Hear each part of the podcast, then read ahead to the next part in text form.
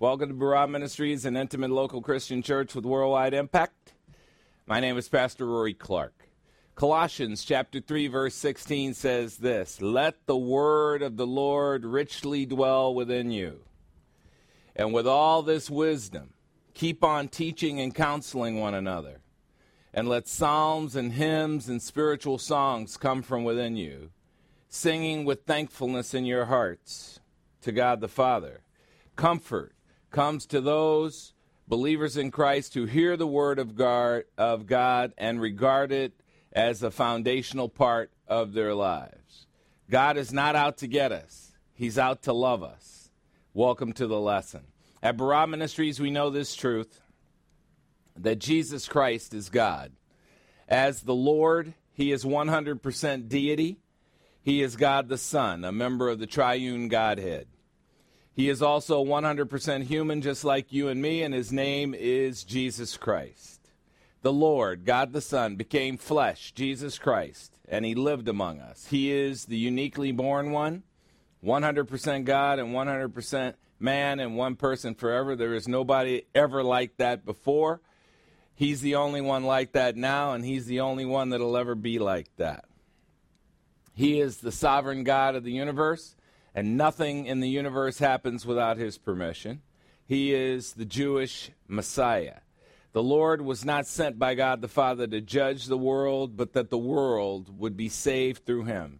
He died on the cross to make the only perfect payment for sin in the eyes of God the Father through the shedding of his blood. And as a result of his strategic victory at the cross, we are fully and forever forgiven of our sins takes a really long time for believers to get it into themselves that they are fully and forever forgiven of their sins. We love beating ourselves up for our mistakes when it is our mistakes that are the things that produce the seeds of learning that can help us grow. Now, as those who make Barah Ministries our spiritual home, we are Christians. And being a Christian means that we believe in the deity of the Lord Jesus Christ and we have a deep, intimate, and personal relationship with Him. You heard it right. Christianity is a relationship and not a religion. And the Lord Jesus Christ is a person. He's not a thing, He's not a concept, He's not a higher power, He's not a spirit. He is the sovereign God of the universe. And He is a spirit, but you know what I mean. And just as we do with anyone whom we love, we spend time getting to know the Lord. And since the Bible is His exact thinking, we come together to learn about Him through the study of His mind, the Word of God. Now, God has an enemy, Satan, who is the ruler of planet Earth. He is the ruler of this world. He is a liar who deceives the whole world, including you. What kind of leader is it that lies to you all the time? What kind of leader is that? And that is Satan. There is no truth in him. He lies to you all the time. And so he under by doing that, he undermines the confidence that we have in authority figures like our government. He undermines the confidence we have in parents. We, he undermines the confidence that couples have between each other. He even undermines our relationship with our God. And so he doesn't want you to get to know God, and he interferes with your chance to know God through deception. But the Word of God is truth, and it keeps us aware of Satan's insidious deceptions. As believers in Christ, we're in union with Christ, and we have the victory over Satan through our Lord, who has overcome the world and its systems. Today's Bible lesson the Lord appreciates congregations that support their pastor financially. The Lord appreciates congregations that support their pastor financially. And in that regard, we're going to take the offering right this second. and then we're going to take it again when it's Denny's turn to uh, give his offering message. There's a lot of collection today. Believe it or not, being a pastor is a job. When people work in the secular world, they get paid a wage for their labor when people work in the spiritual world, many times there's not enough money to make a living. That is certainly the case here at Barah Ministries. If I had to live on the money that I get from Barah Ministries, brother would be uh, ha- brother would have a shopping cart. Amen. I'd have to I have to start negotiating some relationships at restaurants.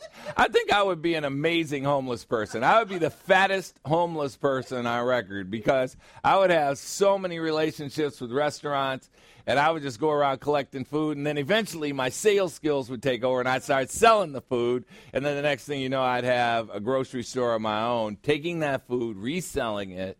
I would get a lot of health code violations undoubtedly, but it would be amazing. Anyway, for pastors who can't make a living from their pastoral work, they get second jobs to make in, ends meet. I am such a pastor. And the Lord has provided abundantly in my consulting career. Because being a pastor is a sacrifice, and because it involves benevolence, which is the desire to help others, Satan inspires the thoughts in people that being a pastor should be done free of charge. And funny thing, I did it free of charge for 18 years. I'm going to tell you how that ended today. But the Lord doesn't agree that pastors should do their work free of charge. So as we continue our study of 1 Corinthians in chapter 9, Paul uses pastors as an example to teach how not exercising a right is a sign of maturity. And we looked at an overview of this part of the passage a couple of weeks ago, and now we will study the passage verse by verse. All right, so let's hear some music. There are a lot of things God does for us that we refuse to do for ourselves. Are you gracious with yourself when you make mistakes? I don't believe you heard me, so I'm going to ask the question again. Are you gracious with yourself when you make mistakes? Or do you beat yourself up when you make mistakes as if you're going to be the first person on, on the earth who never made a mistake? As a matter of fact, you make a lot more mistakes than you do cool things, and especially if you're young.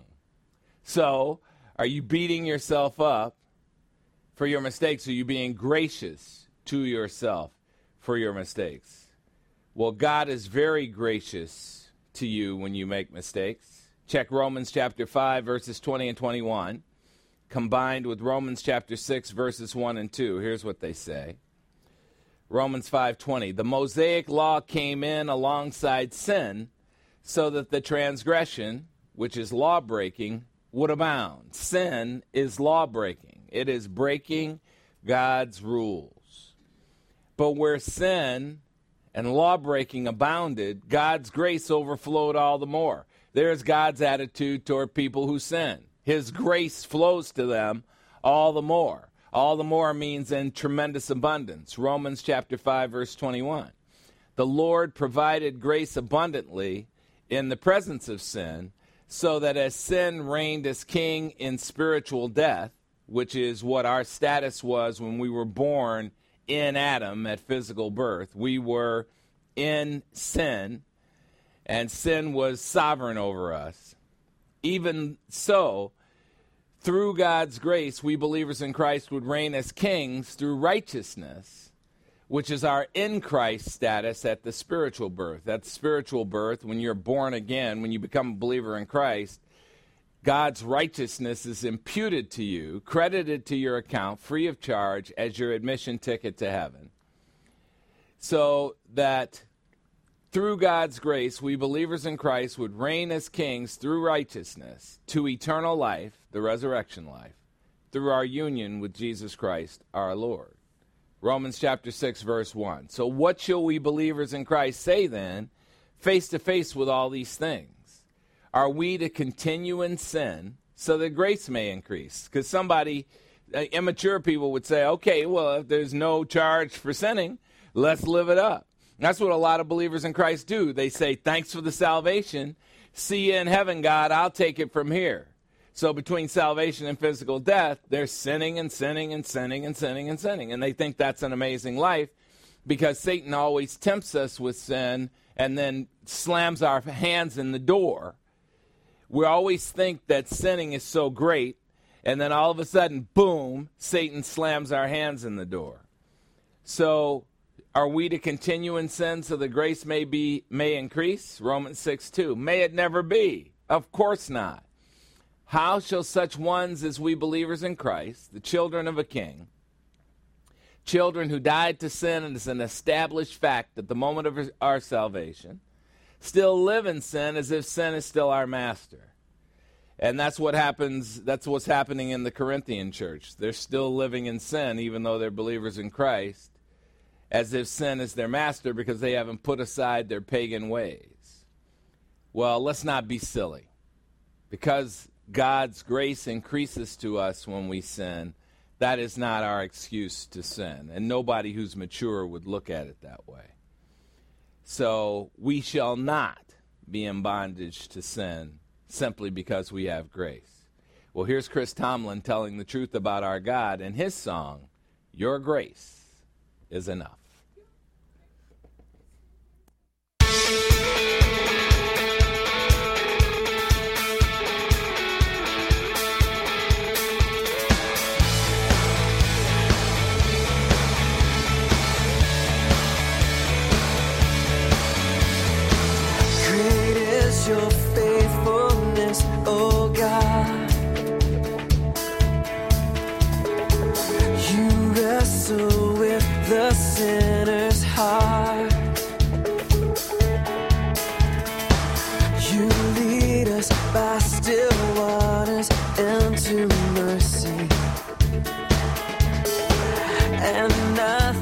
can keep us apart.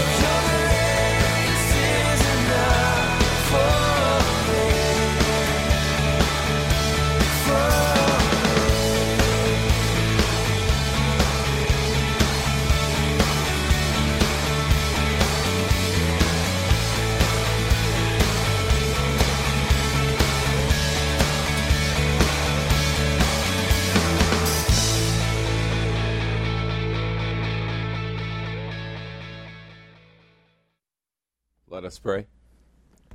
We're grateful, Heavenly Father, for the privilege of studying your absolute truth, the Word of God. Father, thank you for the truth. Thank you for allowing this COVID 19 farce so that we can see just how true everything you say is. We are indeed living in a lost and dying world run by a tyrant, your enemy, Satan, who is unfit to rule a free people. Thank you for the deadness of this world right now, which opens our eyes to all of the idols we employ in our lives to keep us out of touch with the spiritual realities in which we live. Thank you for your patience in letting evil run its course so that it proves itself to be an unworthy alternative to the virtuous life of unconditional love you offer to all of us. Father, show us how to have an amazing life during this slavery, the life of freedom that you planned for us in eternity past.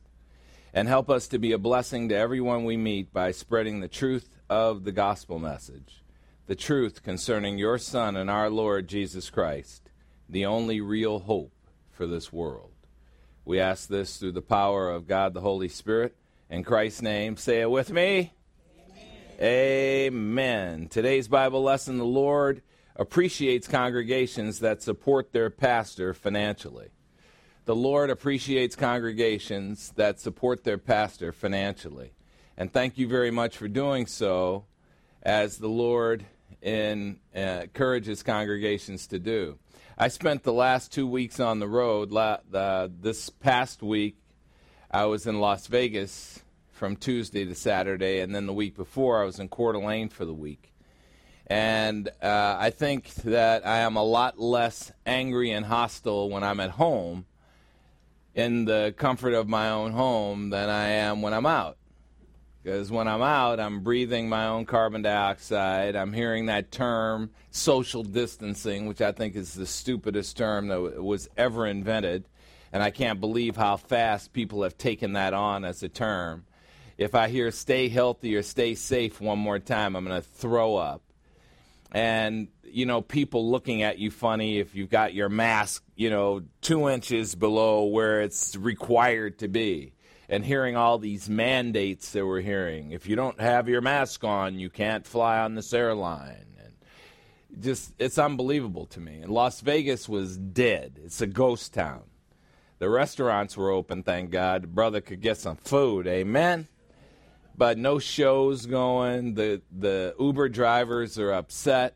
You know, they're not able to make a living and it's just a shame because you see all these people who are just disoriented and just angry and upset and it there's just a deadness to the world right now that's like walking into a catholic church or a mormon church it's just you know it's a church but it's just dead and yeah i'm picking on the catholics and the mormons again so that's just what i do you know, and if, if you have a church that you'd like me to pick on, please send me an email at pastor at barahministries.com and I will be happy to accommodate you.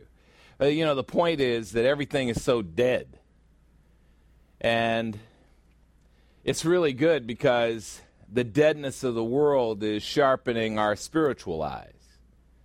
At least I hope so, especially for those of you who are studying the Word of God, who have been students of the Word of God. I hope it's sharpening your, your spiritual eyes. But what I see is people right now just desperate to talk, desperate to socialize. It was at uh, a, one of those Teppan grills last night, and my God, you know, I, I think one of the great skills that salespeople need to learn right now is listening because you can't get in a word in, you can't get a word in edgewise with people if you show any interest in people whatsoever, they take your ear and they start chewing it off. So if my ear looks a little mangled, it's because of listening to people over the last couple of weeks because people are desperate to talk, desperate to communicate. And what I notice when they're talking about this whole situation is they are panicked.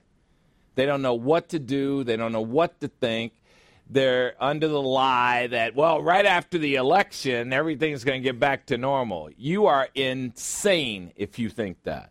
If you think, honestly, that people take your freedom to give it back to you, you are out of your mind. That is not what's going to happen. And so, what we better get used to as Christians is that we need to thrive in the midst of slavery. And our God is not surprised by anything that's going on in the world right now. You may be, but He is not. And, you know, I, I just, you, you know, you can't even, you know, the football is coming back. And so I said, okay, well, I'm going to turn on football. And then you got to hear all the political crap. Who wants to hear it? I don't want to hear that. I want to tell me what his statistics are. Tell me what touchdowns he got. I don't want to know about COVID 19 and how it's taken every foot, uh, the college football and all the conferences and COVID 19 and COVID 19 and the vaccines coming to COVID 19. Sick of it. But that's going to be what we're bombarded with for a really long time. And I'll bet that you, as a believer in Christ, are having the same issue with it that the rest of the world is, and that is you don't like it that your freedom got stolen. You don't like it that you had planned all this time to get to be 65 years old, and you were thinking when you're 65, man, you're going to travel, you're going to see the world, and now you can't even go anywhere. And if you go anywhere, you got to quarantine for 14 days, and it takes an act of Congress to get a flight, and then you got to breathe your carbon. I can't imagine. Look, I had a one hour flight to Las Vegas, and I had to breathe my carbon dioxide for one hour. Can you imagine breathing your carbon dioxide for 18 hours going to Japan? Not me. My first flight, I got you know about 25 peanuts. I took seven minutes to eat every one of them. I was looking at my clock because you have to have your mask on when you're eating, right? So I had one. I chew so slow. Like all the people would be proud of me who tell you you should take your time eating your food. They would be so proud of me. Seven minutes of peanut was so good. So I had to put the mask on. So that's what we're dealing with. Now, what's your attitude? What's the attitude that you're walking around with? Do you still dream? Do you still have ambitions? Do you still care about people? Do you still want to get out? Do you still want to do things? Or you want to sit in your house like a dutiful little slave and not go anywhere? That's the question. How about all those times when you think, I'm not talking about those of you who can't drive, because you might endanger the lives of people, amen? I ain't talking about y'all crazy people. I'm talking about normal people who still got a driver's license with a little gold star on it can drive places. When you're thinking about going out, do you hesitate? He said, well, I don't know why I want to go out. You're a little mad because you got to put on a mask because that hurts behind the ears. That's what I don't like about the mask. They hurt behind the ears. I got. I'm going to try your mask this week because it's got some cloth. Maybe it won't hurt me behind the ears. Crazy. But what's your attitude? Do you think that you have a great life? If you hit 65, you're probably going to hit 90 if you're a non smoker. That's a long time to phone it in so you're going to live? You're going to quit? That's my question for you. So, as we begin today's lesson, what you'll notice sneaking into the lessons in the very beginning is it's some words of encouragement. And I want this, uh, le- the beginning of today's lesson, to be some words of encouragement for you because these words of encouragement are desperately needed in the desperate times that we're living in, distressing times. Let's read from Luke chapter 16, verses 19 to 31. Here's what it says Now there was a rich man, and he habitually dressed in purple, the color of royalty. And that's how you know he was rich. He was dressing in purple because those purple garments were really expensive. And he habitually dressed in fine linen and that fine linen means, in the Greek, means expensive and elegant underwear. Joyously living in splendor every day. He was loaded. There are a lot of people in the world who are loaded. Luke chapter 16, verse 20. And a poor man named Lazarus, who was a believer in Christ, was laying at the rich man's gate, covered with sores, because he was in bad health. Luke 16 21. And, and Lazarus lay there, longing to be fed with the crumbs which were falling from the rich man's table. And besides, even the dogs were coming and licking Lazarus' sores. And that's the great thing about dogs. Dogs have an antiseptic on their tongue. And whenever I used to, when I had dogs and I used to get a cut or something like that, I immediately go take it over to my dog, and the dog would lick on it to heal in a day. Dogs have this magic antiseptic, not chihuahuas. They ain't got none. Not chihuahuas. I'm not talking about those little rodent dogs who ought to be given the shot. I'm not talking about them. I'm talking about normal dog, big dogs, like Labradors, who are the best dogs in the whole planet. but, but anyway, the dogs were licking Lazarus' sores to heal him. Now, Luke 16 22. Now the poor man died and was carried away by the angels to Abraham's bosom. And that is a term for paradise, which is located in Hades under the earth, the place of residence for Old Testament believers before the cross. So before Jesus died on the cross, there was a whole group of believers in Christ in this compartment of Hades called paradise, and they were waiting for him to take them to heaven because nobody was going to precede the Lord Jesus Christ to heaven. The rich man also died and was buried, which is the fate of unbelievers. Hell, Hades. Another compartment of Hades, torments, is where unbelievers go before their to be held before their great white throne judgment in the future. Luke chapter 16 verse 23. In Hades, the rich man lifted up his eyes, being in torment. And torment was a place of constant and conscious torture. And what was the torture? Heat, hot, uncomfortable. Phoenix in the summer on steroids, hot all the time. An irritating heat, fire, brimstone, sulfur smell, your conscience still alive, playing over and over and over all the times that you rejected a relationship with the Lord Jesus Christ. And the rich man saw Abraham, the father of the Jews, far away, and he saw Lazarus laying in his bosom. They were reclining at a table.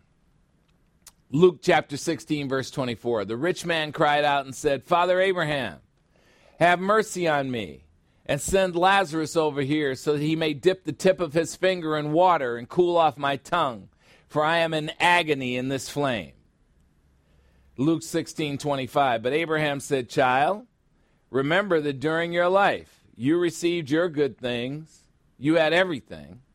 And likewise, Lazarus received bad things, he had nothing. But now he's being comforted here, and you're in agony there. And what Abraham didn't say is, you were ignoring this believer in Christ that was parked at your door all you had to do was go out and give him something to eat, or you bring him in, get him get him a, some doctor help, get him cleaned up, have a conversation with him. He would have probably evangelized to you, told you the gospel message, and you could have been saved. Not that you didn't hear the gospel message about a gazillion times. Luke 16, 26. And besides all this, between us and you, there is a great chasm fixed so that those who wish to come over from here to you will not be able. I can't send Lazarus over and bring bring you a glass of water, dog. And so that none may cross over from there to us. Now here's my my envisioning of Hades. That you've got the compartment, the green compartment is paradise, Abraham's bosom. There's a great chasm fixed, and I don't know you know what a chasm is, but it's like the Grand Canyon. It's this big hole that you can't get across. The water is wide, I cannot get o'er. And then over on the other side, you have compartments. You have torments, where the Old Testament believers are housed until the lake of fire is created and they're thrown into the lake of fire because all of Hades is going to be thrown into the lake of fire. Paradise, that compartment of Hades called paradise, is empty now because the Lord Jesus Christ, after his resurrection, took all the Old Testament believers with him to heaven. There's a compartment in Hades called Tartarus, and all of the angels who violated one of the rules of the creator creature conflict, which is you cannot cohabitate with women. These were angelic creatures who were cohabitating with women to create a race of super creatures, Hercules, all the the Greek mythology gods. It wasn't really mythology. These were characters who were half angel, half human. They violated the rules of the creator creature conflict and they're stored there. If you want to read about that, it's Genesis 6. And then the abyss has 200 million angels that are in drills right now who are being ready to be released onto the earth during the next period of time, the tribulation. And for a five month period, they're going to be allowed to attack unbelievers. And there is a vivid description in the book of Revelation about them and how their, their sting is so vicious and so painful, like the sting of a scorpion, that people will want to commit suicide, but they will not be allowed. And this is a form of evangelism that God will give at that time. Now, when I talk, talk to you about all the things that are going on in Hades over on the right side in the red, you guys get this really concerned look on your face. That's the same concerned look you ought to have on your face every time you hear somebody talking about the fact that they might be an unbeliever, that they might be an atheist or a religious or agnostic. You ought to get that same look on your face because, for example, let's say that you're a believer in Christ, and let's say that we are in the rapture period, and all of us as believers in Christ get raptured. We get plucked off the earth. If any of your kids are unbelievers, they're going to stay here. And they're going to go through the seven worst years in the history of mankind. And now, how casually are you taking your children's salvation? And do you want your kids on the earth during that period where, as unbelievers, they're going to be attacked by 200 million demon angels who will sting them in such a way that they would want to commit suicide? It's so painful. See, everybody thinks that this is a big joke. Everybody thinks, you know, oh, that Barah Ministries, isn't that cute? Isn't that cute how they get together and listen to that crap about God, those myths, uh, w- uh, with that out of date book? Isn't that cute? But the people here are starting to get a dose of what it's really going to be like when the tyrant finally rears his ugly head. Because what does Satan do? What he does is say, hey, what do you want? Whatever you want, you can have it.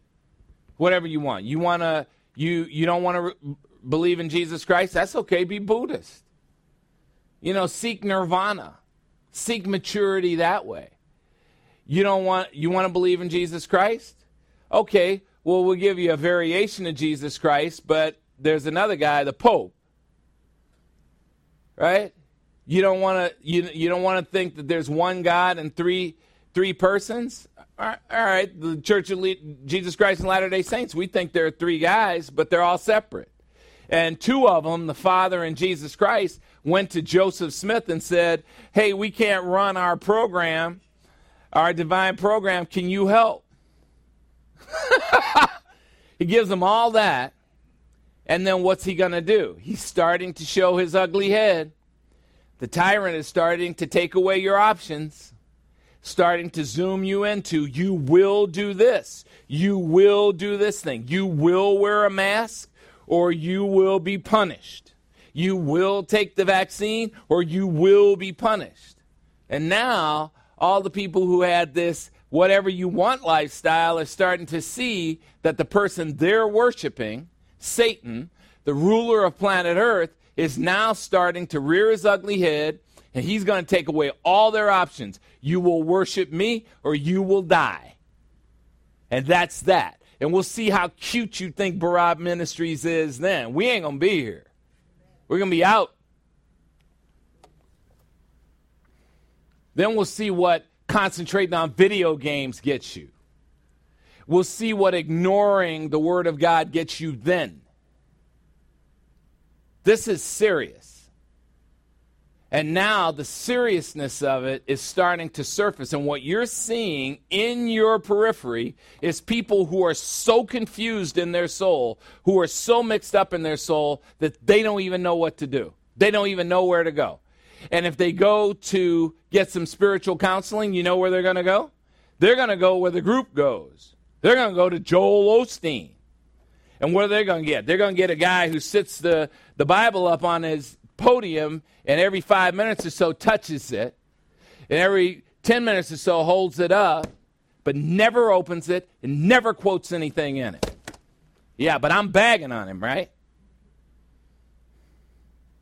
Yeah, I'm bagging on him. And when you finally decide that you want to go someplace that's teaching the truth, your friends are saying, "Oh, well, you're you're making a big mistake." If you don't wave your hands over the head, and if you aren't feeling the spirit and talking in tongues, then you're missing it. No, you're not missing it. You finally discovered the simplicity and purity of devotion to Christ. And when you believe in Christ, you are saved. And that's that. This is serious, serious business. And then all of a sudden, this little church becomes real important. This little church that got 30 people in friggin' Idaho to come to a conference. Idaho! What's, that, what's in Idaho except my friends and some potatoes? Amen? bees, Bees, that's right. Deacon said bees, that's right. By the way, the bees missed you this year, Jim. Whatever that stinky perfume is you wear. Yeah, well, I was sitting down. I was sitting at the picnic table. This bee comes up to me and touches me. Like, oh, oh, he- hello, Mr. B. Yeah, where's that lady that was here last year? The one that could sing? Cause all my friends wanted to see her again. oh man. Yeah. Hades in the future is going to be thrown in the lake of fire. All right, let's continue in Luke. Luke chapter 16, verse 27. So the rich man said to Abraham, Then I beg you, Father Abraham, send Lazarus to my father's house. If you can't send him over here to give me a drink of water, send him to my father's house. Why? Luke 16, 28. Because I have five brothers and then Lazarus can warn them so that they will not also come to this place of torment. In other words, all of my believe, all of my brothers are unbelievers. Please help them. Luke 16, 29, Abraham said, They have scripture from Moses and the prophets. They have the gospel message. Let your brothers hear them. Luke 16, 30, but the rich man said, No, Father Abraham, but if someone goes to them from the dead, they'll repent. They'll change their minds about having a relationship with Christ. Luke 16:31 Abraham said to the rich man, if they don't listen to Moses and the prophets, if they don't listen to scripture, they will not be persuaded even if someone rises from the dead. Yeah, someone like Jesus. Amen. The Jews didn't believe that Jesus was their Messiah, not on this trip. They'll catch on next time at the second coming. The rich man was just like the Pharisees. Jesus said to the Pharisees and the Sadducees in Matthew chapter 16 verse 4, "An evil and adulterous generation seek after a sign. Show me a sign. Bring somebody back from the dead. Jesus was doing miracles all over the place. But Jesus continued talking to the Pharisees. He said, And a sign will not be given you, evil and adulterous generation of vipers, except the sign of Jonah. What is the sign of Jonah? Jonah lived three days in the belly of a whale, just like Jesus lived for three days in the tomb before he was resurrected from the dead. And Jesus left them and went away. The Pharisees claimed that a sign from heaven would be convincing when the biggest sign standing right in front of them, the sovereign God of the universe in person, was not convincing. Those who don't believe Scripture won't believe a sign. The Pharisees ignored every sign Jesus performed. For example, when Jesus raised another Lazarus from the dead, instead of convincing the Pharisees, it incited them to want to kill Jesus even more.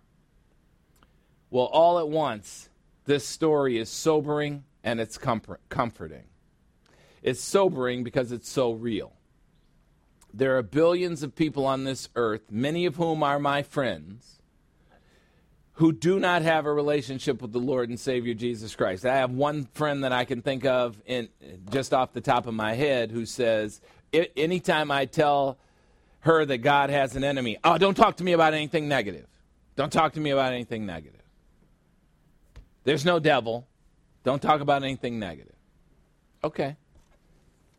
Eternity will not go well for people who have this attitude. This global farce demic has been sobering for people without a spiritual life. They don't know what to make out of what's going on. What the Lord asks of us is pretty easy believe on the Lord Jesus Christ and be saved from all of this. Instead, we busy ourselves with meaningless things. We lie to ourselves and we comfort ourselves with the thought that Jesus will bend the rules if we don't believe in him, but he won't it wouldn't be fair to those who believe. I am so excited by this global farce demic, which is called a pandemic, because it has taken away everything that is distracting for me. It's taken away television. I don't want to watch television because I don't want to hear all the blah, blah, blah, blah, blah.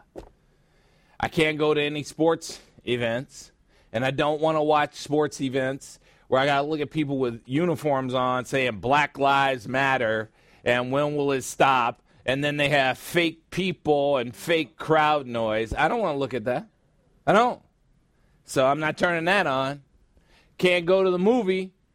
Movies, I had an unlimited pass at Regal Theaters. I could go to every movie in there five times a day if I wanted to. Can't do that.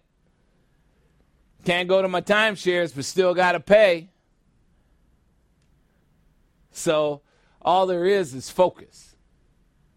I've got to do this really strange thing now for entertainment. It's called reading. Can you imagine that? Having these things called books and opening them up and then actually having to look at words and then decipher what the words mean and maybe having to go to a dictionary and so strange.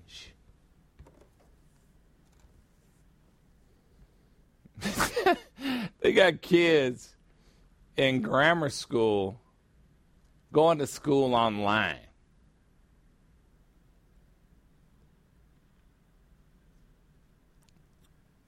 Yeah, it's sobering.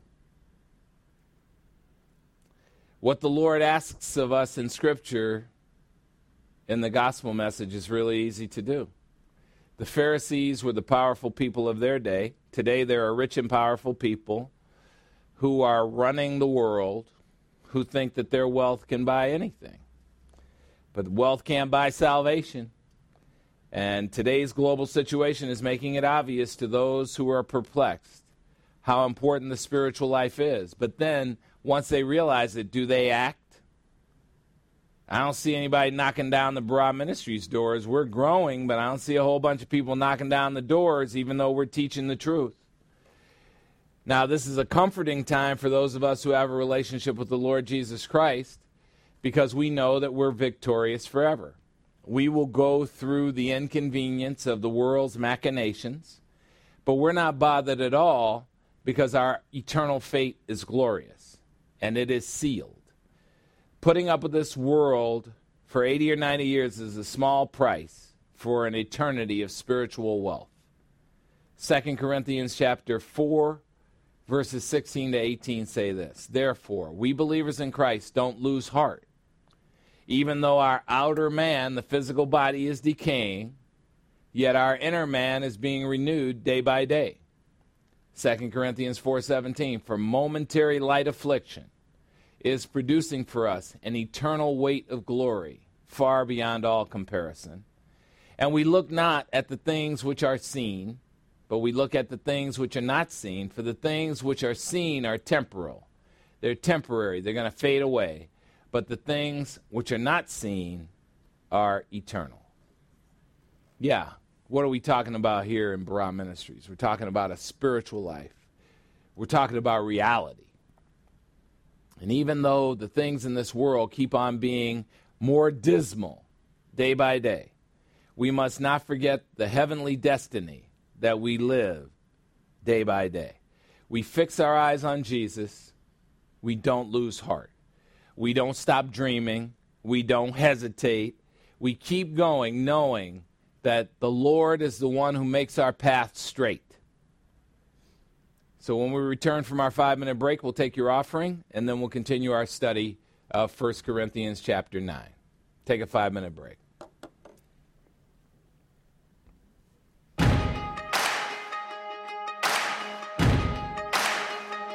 Why you ever chose me? has always been a mystery. All my life, I've been told I belong at the end of the line with all the other not quite, with all the never get it right.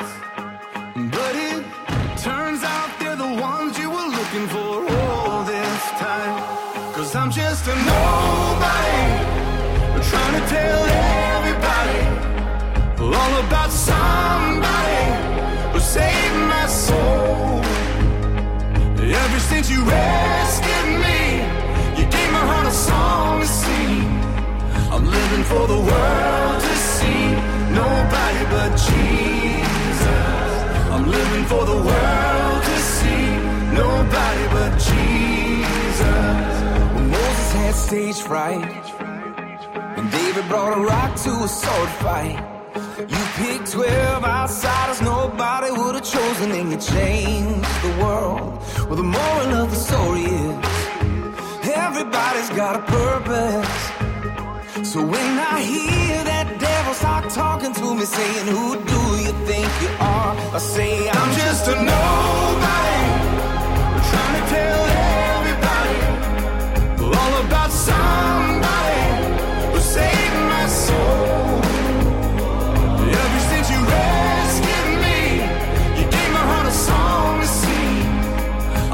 for the world to see. Nobody but Jesus. I'm living for the world to see. Nobody but Jesus. So let me go down, down, down in history as another blood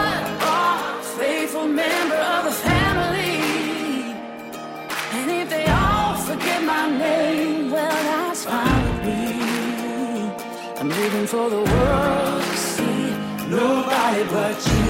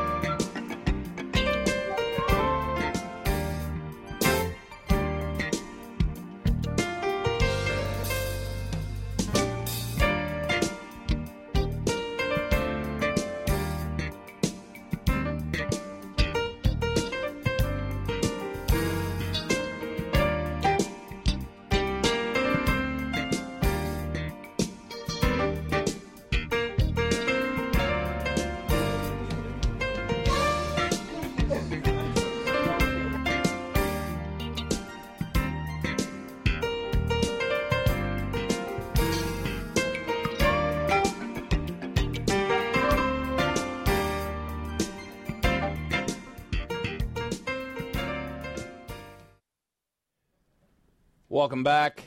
Today's Bible lesson the Lord appreciates congregations that support their pastor financially.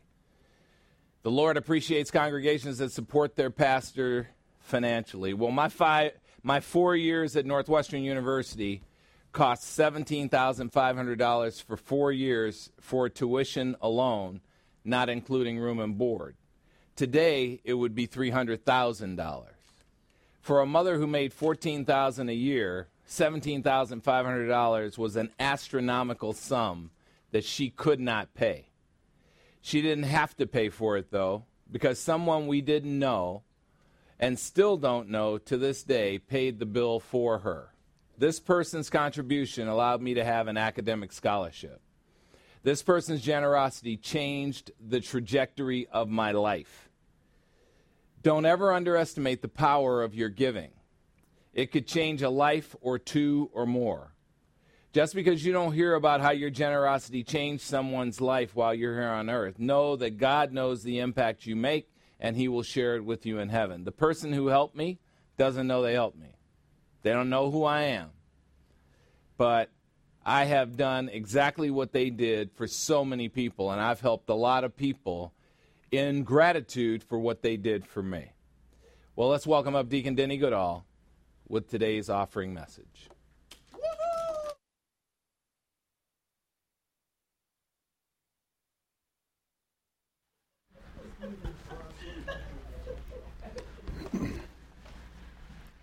Good morning. Good morning. My name is Denny Goodall, and I'm quarantined to be a deacon for Barah Ministries. Barah Ministries is a worldwide Christian church. We're real people who want to listen to a real pastor teach the real truth from the Word of God. And last week's message about prayer made me want to think about what other, what other things are right under the surface that we don't think about that are really important. Because prayer is it's a secret weapon. It's the ultimate weapon. And we forget about it. Why? Because we were rebounding every 10 minutes, I think. And I think some of us still do on accident. You do it, you just bust out and rebound, like, oops.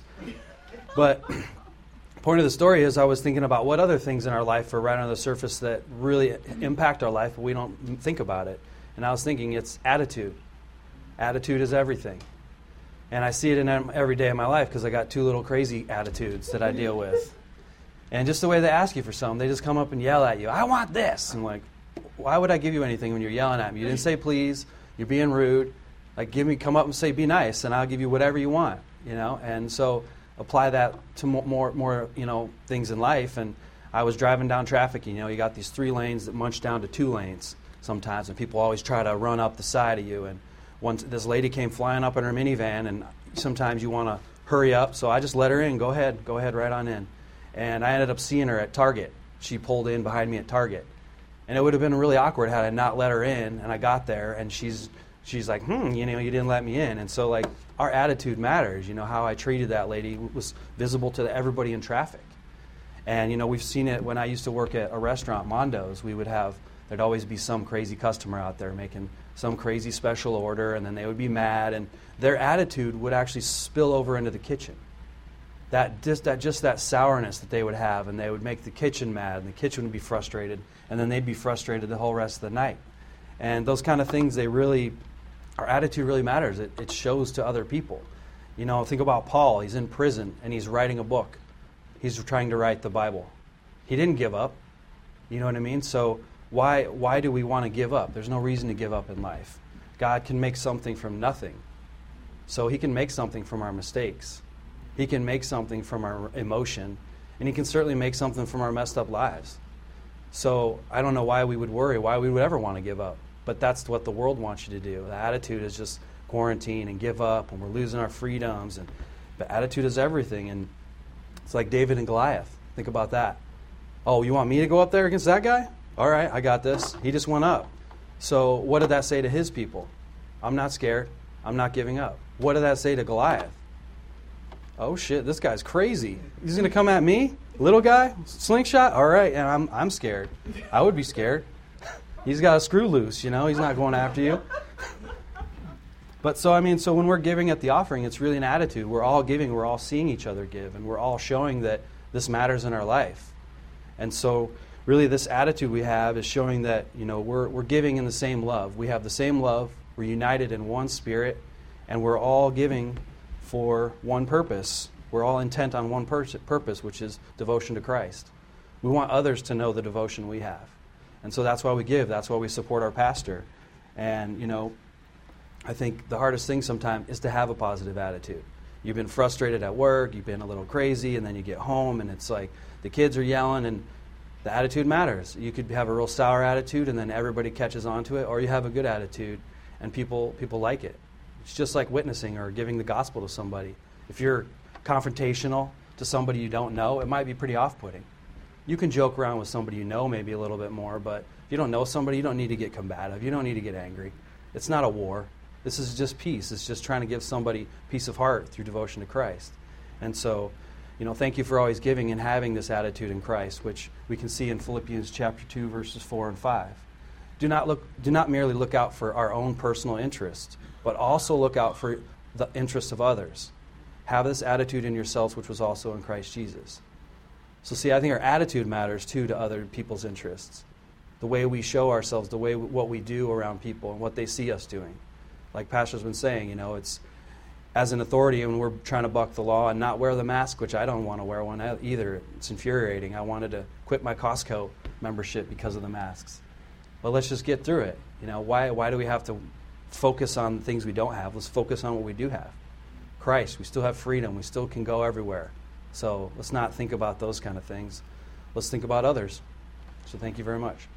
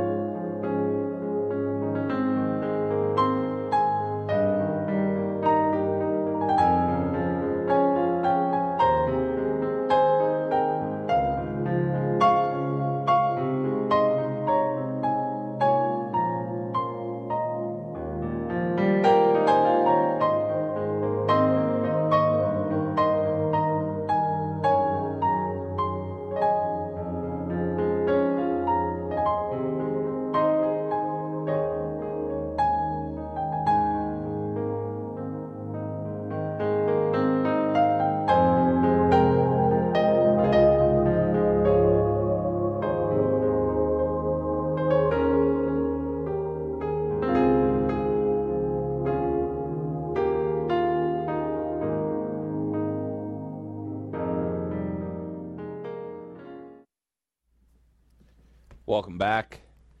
Today's Bible lesson the Lord appreciates congregations that support their pastors financially.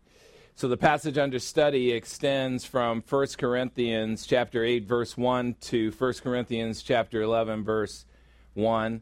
In 1 Corinthians chapter 8, the apostle Paul introduces the idea that the spiritually mature must forego certain freedoms for the benefit of the immature. You'll remember 1 Corinthians chapter 8 verse 13 which says this Therefore, if food causes my brother, a fellow believer in Christ, to stumble, I, Paul, will never eat meat again, so that I will not cause my brother to stumble.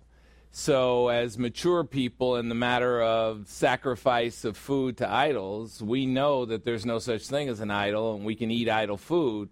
But if it causes an immature brother to think that continuing to worship pagan idols is okay, then we don't want to do it. Now, in 1 Corinthians chapter 9, verses 1 to 14, as we study it verse by verse, I've given you an overview of this passage before. Paul gives a personal example. He has given up his right to be paid for his spiritual work so as not to cause a hindrance to the gospel message.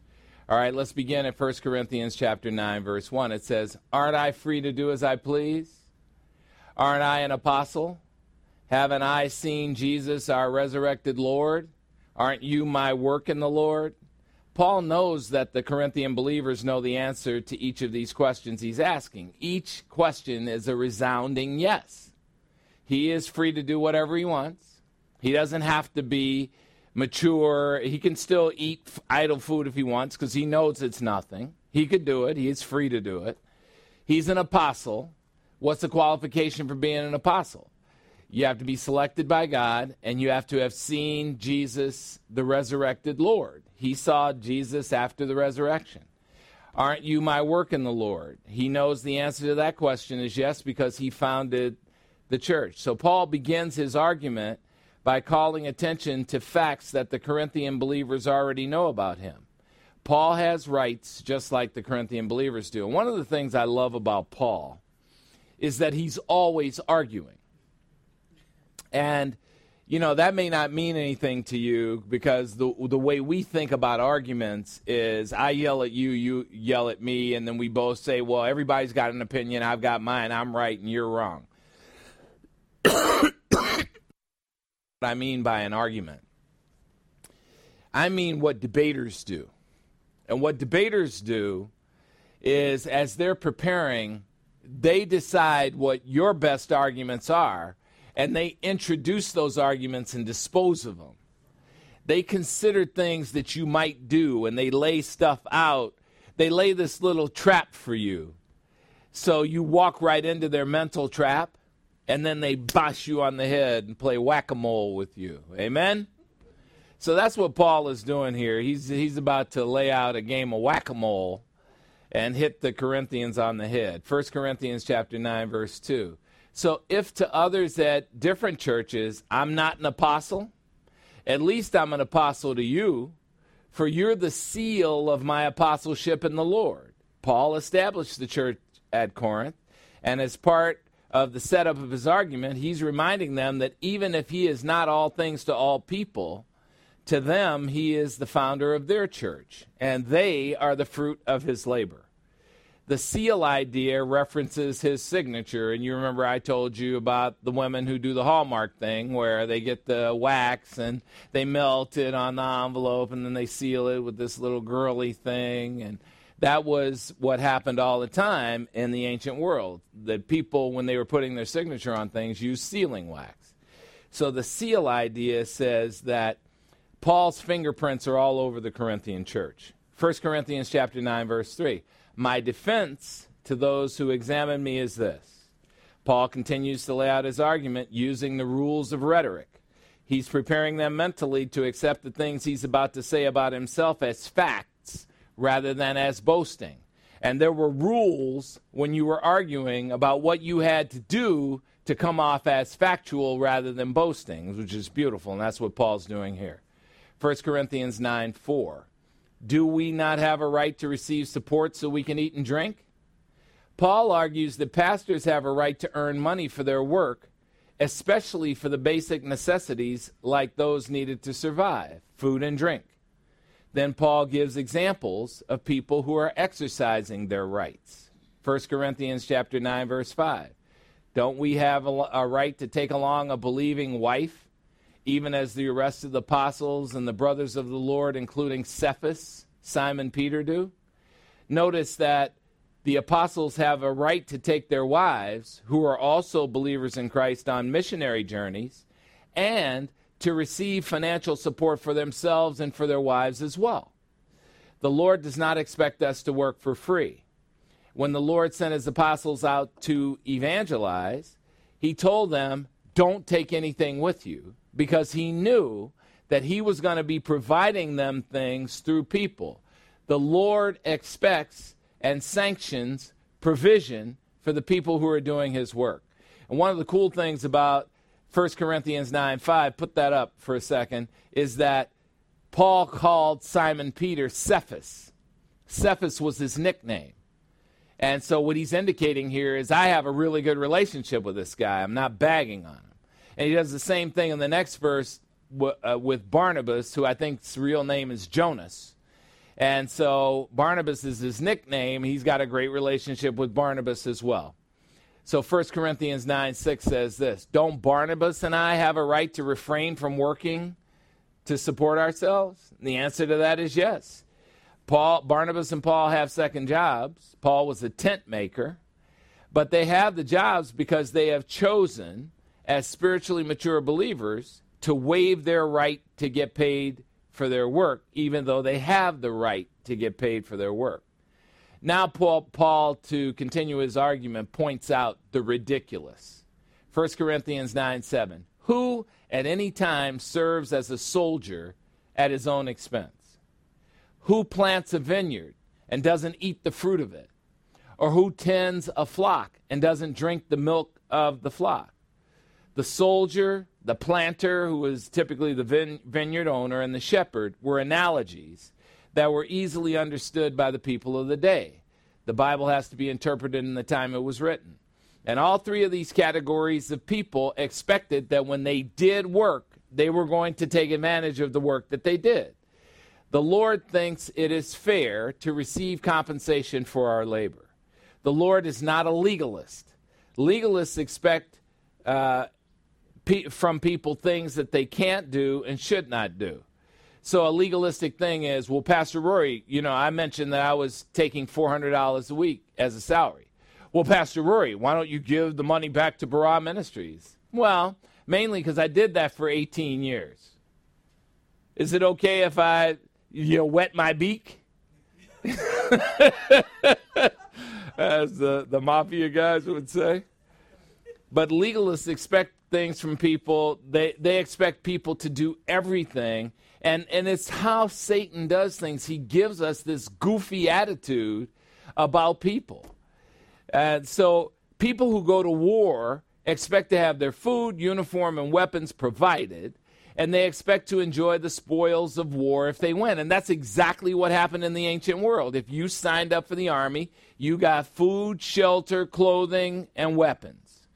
And when you conquered people, you walked them back into town. You walked their generals back into town. It was called the the the victorious procession. That's not the term, but it's something like that.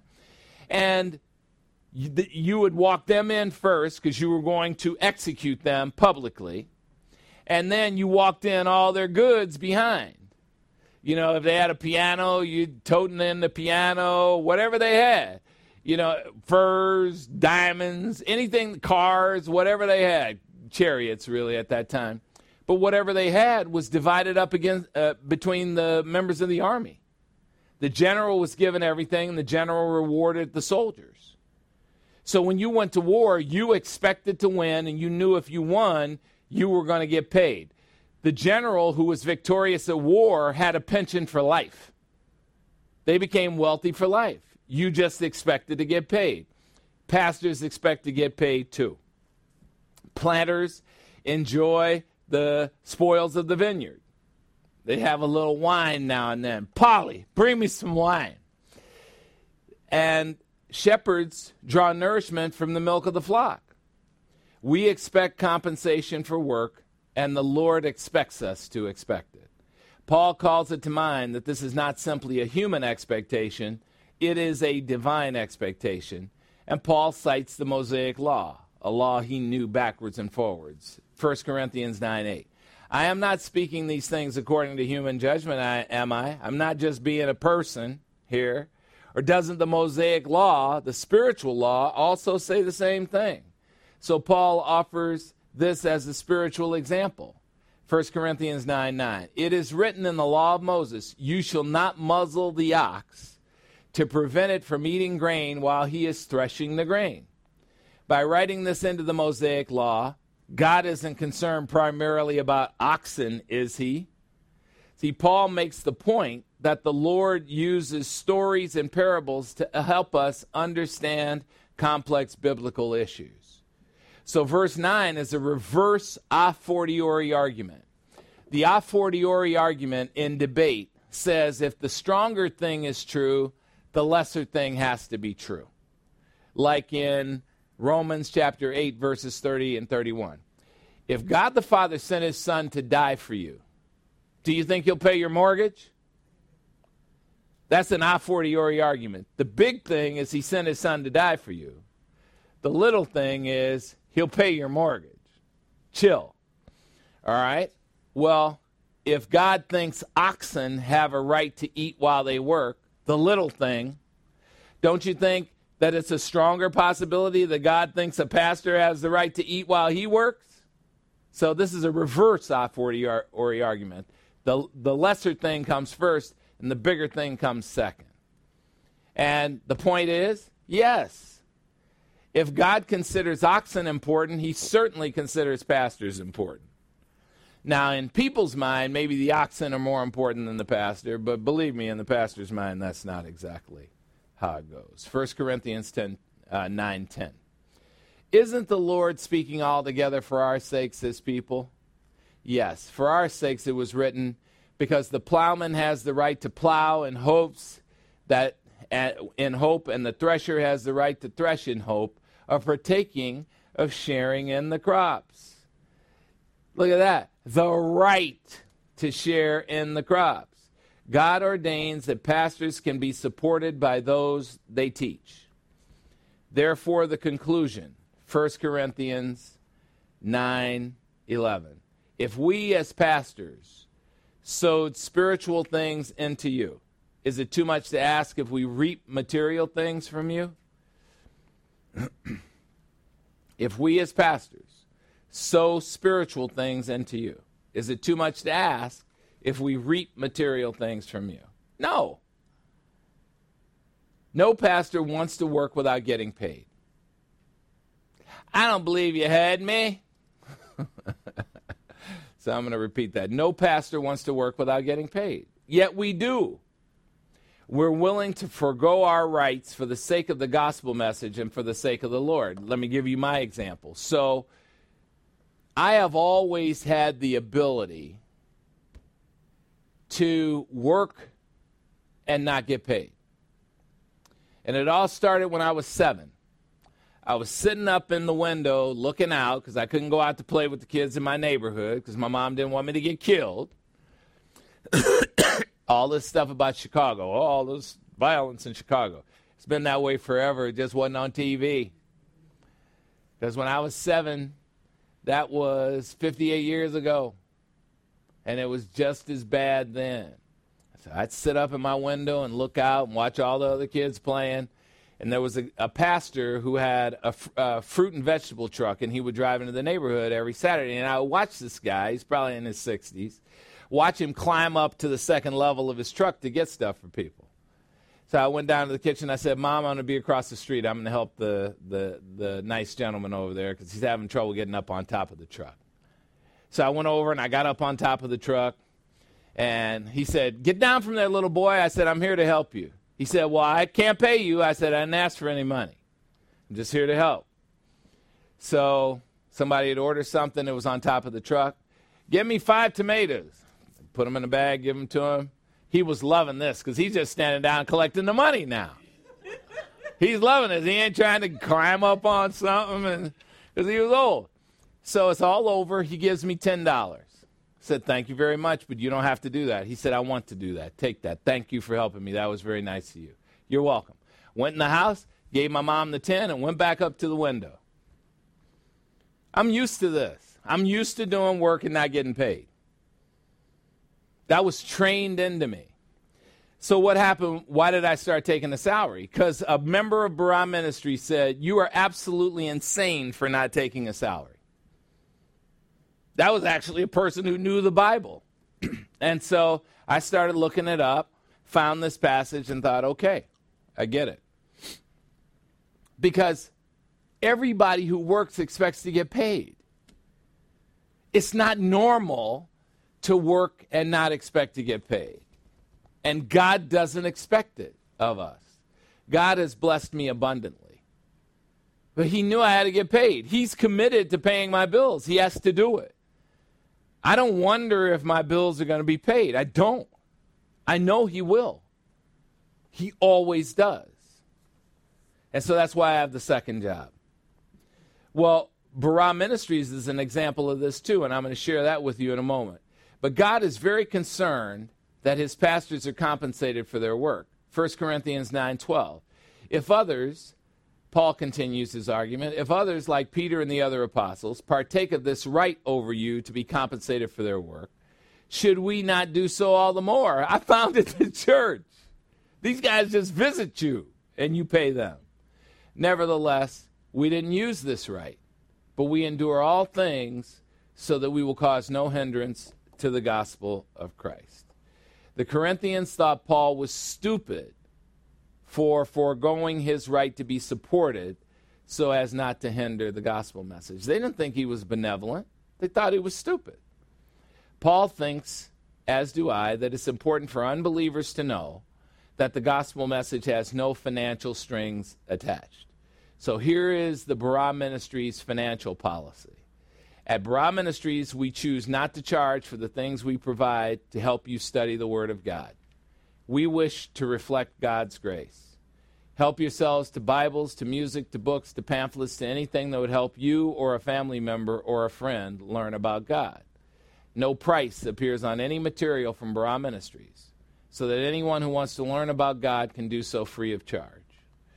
Even though the materials are free of charge, they are not free of cost, and we appreciate your financial support. What you do by giving at the offering is you make it possible for other people to get stuff free, to get Bibles free, to get books free, to get CDs free, but it's not free.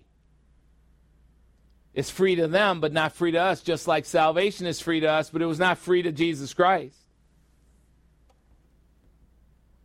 And so, yeah, I didn't mind not taking a salary for 18 years, and I don't mind it that there's not enough money here to support my lifestyle. I don't mind that because God is taking care of me, but the work I do here is extensive. It's 20 hours of very hard, very intense work a week. I got two full time jobs a full time pastor job and a full time regular career. It's hard. And so we forego, at Barah Ministries, we forego charging for things so that people can have things for free. And it's sad, but I think people would rather pay for things so that they feel like they're doing something to help themselves be saved. But you aren't doing anything to help yourself be saved. You're just supporting people who don't see your invisible impact. It takes a while for people to develop a mature attitude about giving. 1 Corinthians 9:13. Do you not know that those who perform sacred services eat the food of the temple, and those who attend regularly to the altar have their share from the altar? Paul is saying even pagans know about being compensated for their work by eating of the food sacrificed to idols. 1 Corinthians 9:14 to close it out. So also the Lord directed those who proclaim the gospel to get their living from the gospel it is our right to charge for June's music. Every time you download one of June's songs, it ought to be 99 cents or $1.29 or whatever Apple charges. It ought to be. But it isn't. We forego that. Every time you pick up a copy of And You Will Be Saved, those books are $5 a piece to make. We ought to be getting money. I can name the pastors who charge. All of them. I can name them all who charge for stuff. That's not what we do here. Because you foot the bill. You support the pastor and you support the materials that come from this church. You do that. And you affect people all over the world you don't even know who you're affecting. Just like the Northwestern person that helped me, you don't even know what your contribution today will do to affect the world. You don't even know. And that's what mature people do. Mature people forego their rights. You could have spent that money a different way. But you forego your rights so that somebody else can be blessed by it. Well, the Lord expects and sanctions. The congregations support their pastor financially. And I appreciate it that you do that. And I'm happy that you also, in addition to supporting me, support people all over the world who need to hear the gospel message for free. All right, so the closing moments of our study are the time when the most important message of the study comes along. We want you to know that God wants you. First and foremost, this message is for the benefit of believers in Christ. 1 Peter chapter 3 verse 15 says, "Believers, sanctify Christ as Lord, as deity in your hearts. Jesus Christ is God.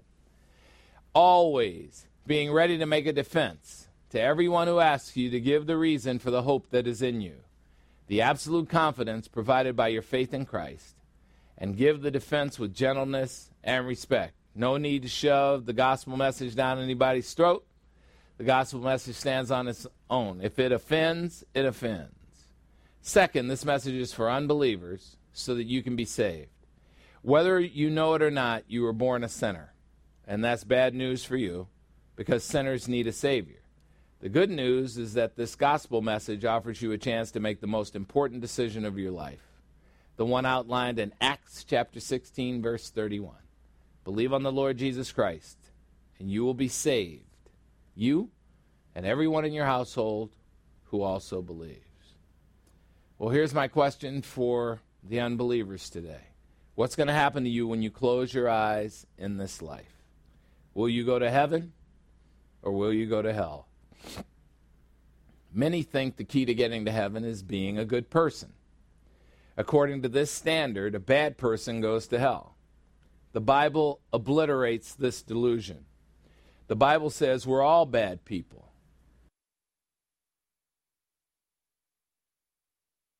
Romans chapter 3 verse 23 says this, all creatures have sinned and fall short of the glory of God. Romans chapter 3 verse 10 says, It is written, There is no creature who is righteous before God at physical birth, not even one. 1 Corinthians chapter 15 verse 22, the first part says, All in union with Adam at physical birth, and that's every human being, are set to die the second death in the lake of fire. Your condition at physical birth is not your fault, but it is your circumstance. The good news is that the Lord Jesus Christ did something about your problem because he doesn't want anyone to go to the lake of fire. 2 Peter chapter 3 verse 9 says this, the Lord is not slow about his promise of salvation as some accuse him of. Instead, he is patient toward unbelievers, not wishing for any to perish in the lake of fire, but for all to come to repentance, a voluntary change of mind about having a relationship with the Lord Jesus Christ. The Lord provides us with the Bible to illuminate the path to heaven. John chapter 20, verse 31. These things written here in the Bible have been written so that you may believe that Jesus is the Christ, the Jewish Messiah, the Son of God in human form, and that by believing in him, you may have the resurrection life in his name. The Bible contains the Lord's exact thinking. So, how can you get to heaven? Right where you sit right now, you can tell God the Father that you believe in the Lord Jesus Christ, and that is the moment of eternal life for you. Acts chapter 16, verse 31 says this Believe in the Lord Jesus Christ. You will be saved, you and everyone in your household who also believes. Who's the God who saves you? The Apostle Paul describes the Lord Jesus Christ, and this is something that believers have to accept. 1 Corinthians chapter 15, verses 3 and 4. I, Paul, delivered to you as of first importance the gospel message I also received. That it was Jesus Christ who died for our sins according to Scripture. That's one part. That he was buried. That's another part. And that he was raised from the dead to prove that he was God on the third day. That's the third part, according to the Scriptures. Believing in Jesus Christ is your acknowledgement that you can't do a thing to get to heaven on your own. Being a good person does not get you to heaven. You can't work your way to heaven. You can't good deed your way to heaven. Romans chapter 11, verse 6 says this If salvation is by grace, and of course it is, It is no longer on the basis of your works. Otherwise, grace is no longer grace. If you have to work for a gift, then the work makes you deserve the gift. In the matter of your salvation, there is no work that you can do that is impressive to God. The Lord would never allow you to save yourself. The one way, the only way to get to heaven is through believing in the Lord Jesus Christ. John chapter 14, verse 6 says this Jesus said to the doubting apostle Thomas, I am the way to salvation, I am the truth through the Word of God, and I am the resurrection life. And no one comes to the God the Father in heaven but through believing in me. It's wise to let God save you because once God does something, he never changes his mind. John chapter 10 verse 28 says, "I, the Lord Jesus Christ, give eternal life to believers in Christ, and they will never perish, and no one will snatch them out of my hand."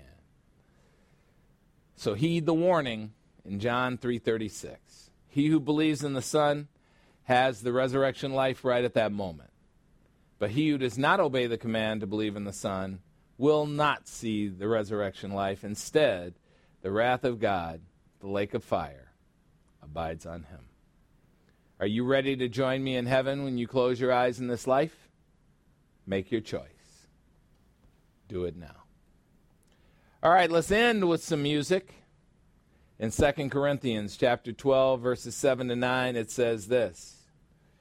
Paul says this, to keep me from exalting myself, there was given to me by God a thorn in the flesh, a messenger of Satan to torment me, to keep me from exalting myself. If you ever wonder why you continue to sin after salvation, that's why. You have the flesh in you and it's tormenting you to keep you from exalting yourself.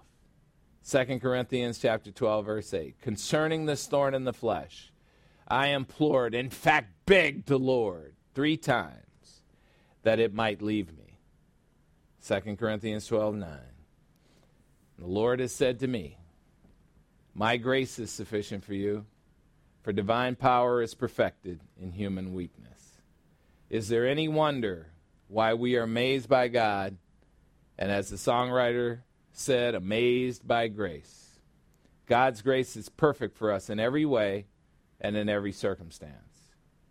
Here's June Murphy to sing a song she wrote and produced on her very first CD. June sends me the songs titles every week so that I can put them into the lesson. And this week, she called this next song, I Stand Amazed. She did that song so long ago she doesn't even remember the title of it. But lucky for her, her pastor remembered. Here's June Murphy to sing I Stand Amazed at Grace.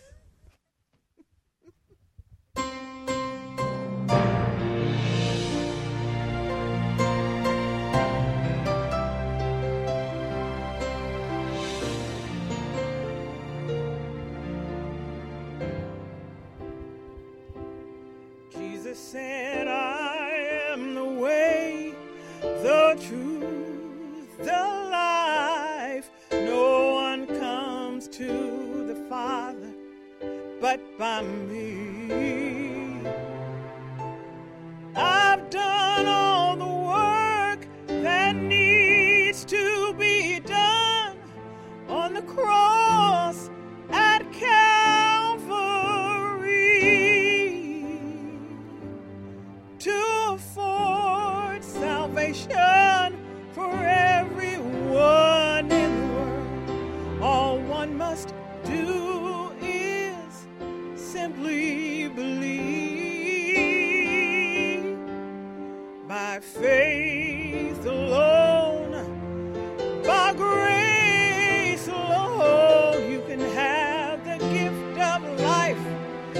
Eternally.